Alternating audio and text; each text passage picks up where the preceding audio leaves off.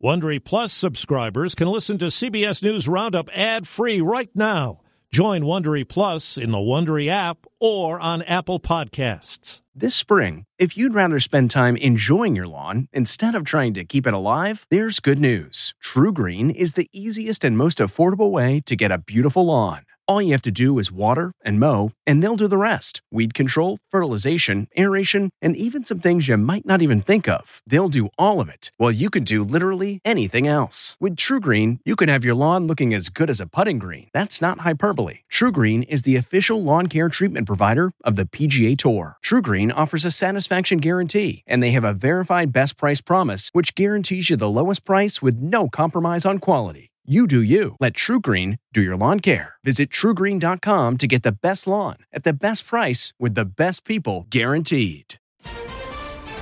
Biden accepts nomination. While I'll be a Democratic candidate, I will be an American president.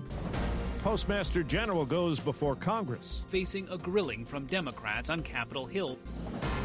Sentencing day for Lori Loughlin. Two months in prison. Her husband, five.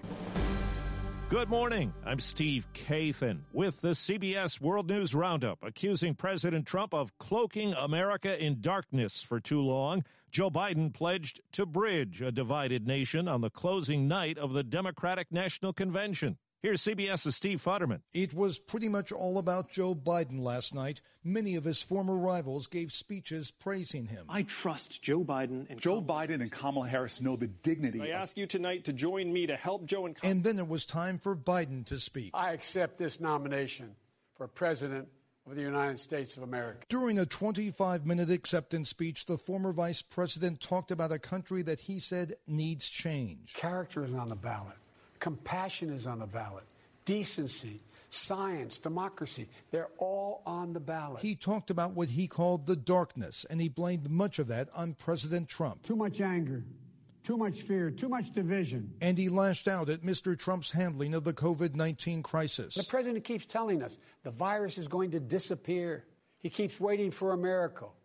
Well, I have news for him. No miracle is coming. When it was over, Biden and Kamala Harris and both their spouses, all with facial coverings, went outside to a large parking lot to watch a fireworks display. Now comes the post convention campaign, but what type of campaign it will be is still not clear. President Trump campaigned in Pennsylvania, saying a Biden victory would be a nightmare for that state. He spoke just hours after his former chief strategist, Steve Bannon, pleaded not guilty to fraud charges.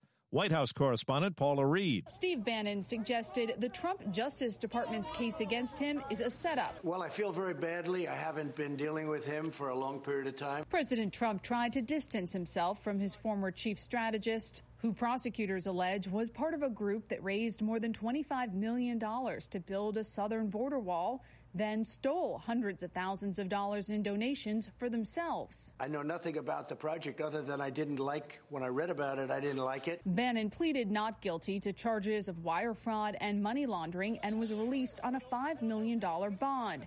As Biden was formally accepting the Democratic nomination for president, Mr. Trump called into Fox News with new attacks. They really have a very unsafe policy for our country. Postmaster General Louis DeJoy testifies today before a Senate committee. His cutbacks have infuriated Democrats who allege it's an effort to foil mail in voting.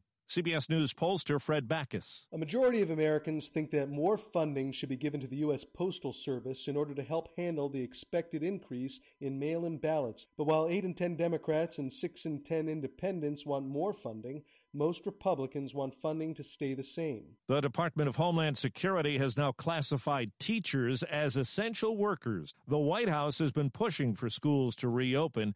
In some places, teachers have gone to court, called in sick, or threatened to go on strike.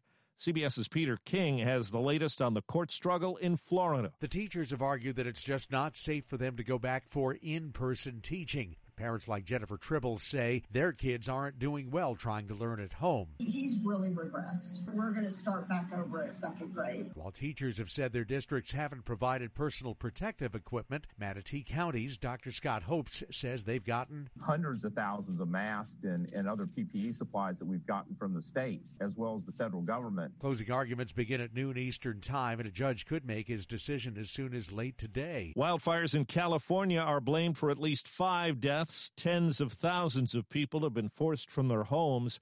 CBS's Carter Evans.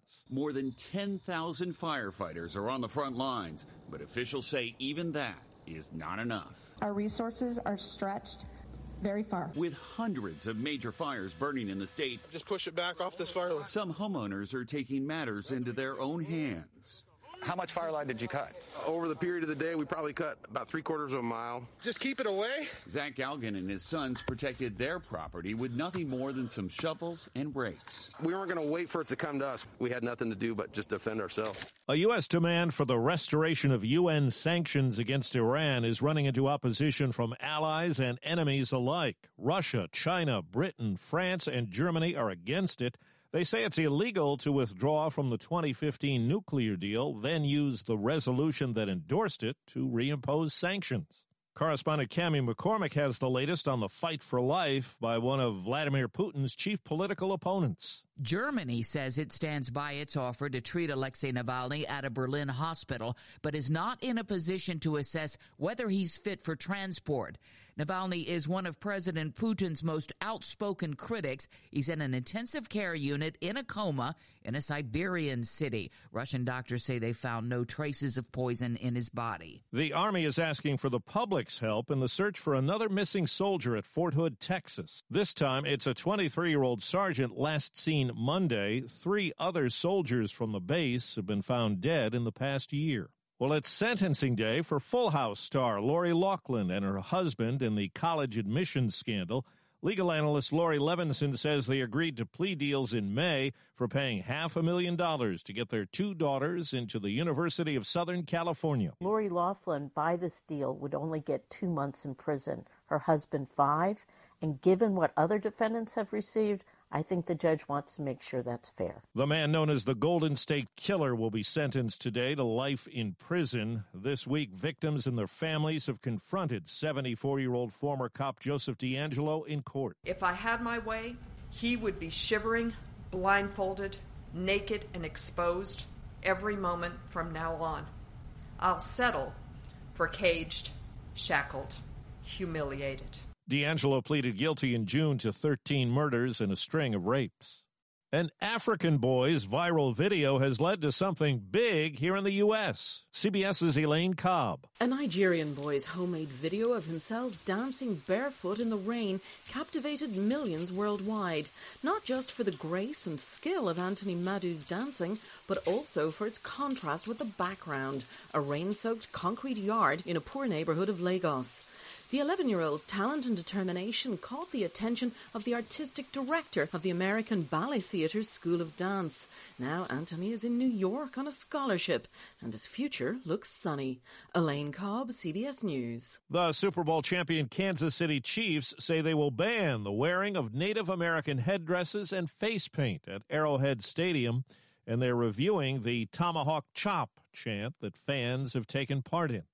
That's the World News Roundup produced by Paul Ferry. I'm Steve Kathan, CBS News. If you like CBS News Roundup, you can listen early and ad-free right now by joining Wondery Plus in the Wondery app or on Apple Podcasts. Prime members can listen ad-free on Amazon Music. Before you go, tell us about yourself by filling out a short survey at wondery.com/survey. For more than two centuries, the White House has been the stage for some of the most dramatic scenes in American history. Inspired by the hit podcast American History Tellers, Wondery and William Morrow present the new book, The Hidden History of the White House. Each chapter will bring you inside the fierce power struggles, the world-altering decisions, and shocking scandals that have shaped our nation. You'll be there when the very foundations of the White House are laid in 1792, and you'll watch as the British burn it down in 1814. Then you'll hear the intimate conversations between FDR and Winston Churchill as they make plans to defeat Nazi forces in 1941. and you'll be in the Situation Room when President Barack Obama approves the raid to bring down the most infamous terrorist in American history.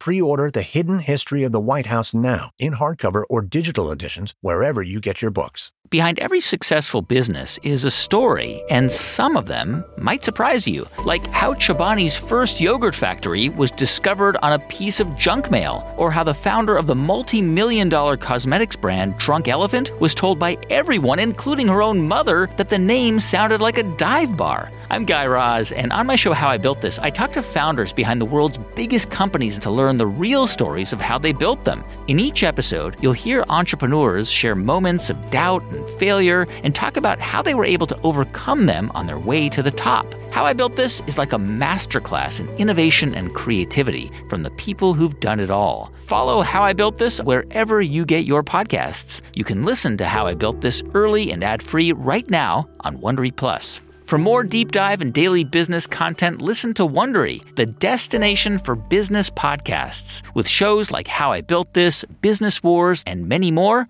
Wondery means business.